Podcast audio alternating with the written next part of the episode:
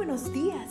Gracias por estar con nosotros en este bendecido día. Ven y juntos aprendamos y realicemos el estudio de nuestro matinal titulado Nuestro Maravilloso Dios. Te invitamos a recorrer con nosotros las promesas que el Señor tiene para ti el día de hoy. Muy bienvenido a nuestro devocional para hoy, tres de marzo, titulado Primero el abrazo. Este comienza con el versículo de Lucas quince, uno al dos.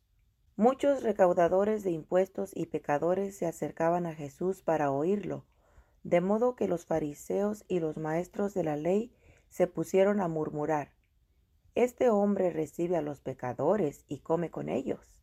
¿Por qué murmuraban los fariseos y los maestros de la ley contra Jesús? Nuestro versículo para hoy nos da la respuesta: porque el Señor recibía a los pecadores. Sin que se dieran cuenta, cuando esos maestros de la ley declararon que Jesús recibía pecadores, con sus palabras expresaron la misión que trajo al Señor a nuestro mundo: llamar pecadores al arrepentimiento. Mateo nueve trece. Por supuesto, Jesús no los contradijo. Más bien, por medio de tres parábolas confirmó que Dios no solo recibe, sino que además celebra con gozo cuando un pecador decide regresar a casa, tal como lo ilustra de manera inigualable la parábola del hijo pródigo. Según el relato de Lucas quince, el hijo menor reclamó la parte de su herencia y abandonó el hogar de su padre.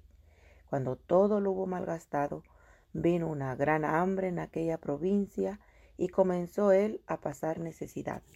Entonces fue y se arrimó a uno de los ciudadanos de aquella tierra, el cual lo envió a su hacienda para que apacentara cerdos.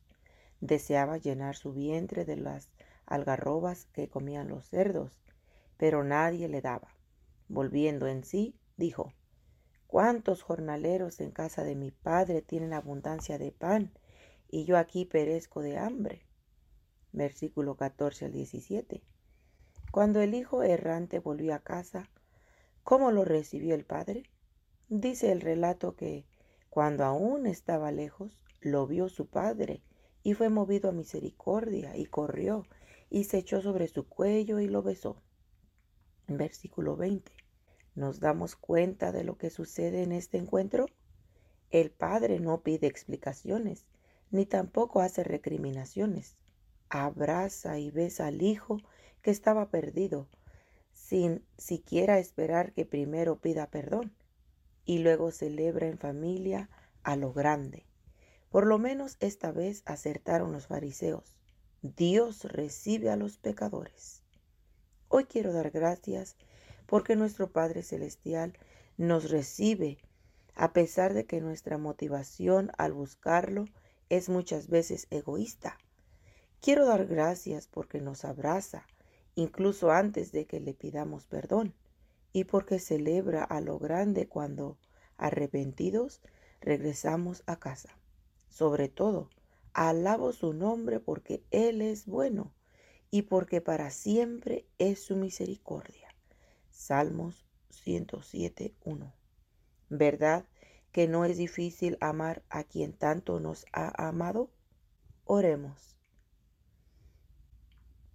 Gracias, Padre Celestial, porque me aceptas sin recriminarme el mal que he hecho, y porque me amas, incluso antes de que te pida perdón. Quiero comenzar este nuevo día alabándote y pidiéndote que me ayudes a vivir hoy de un modo que glorifique tu santo nombre. Amén. Que tengan un bendecido día, mis amigos y hermanos. Es un privilegio que sigas acompañándonos cada día. Gracias. Gracias, Dios, por darnos la tranquilidad necesaria para enfrentar los retos, alegrías y dificultades de este nuevo amanecer. Porque el Señor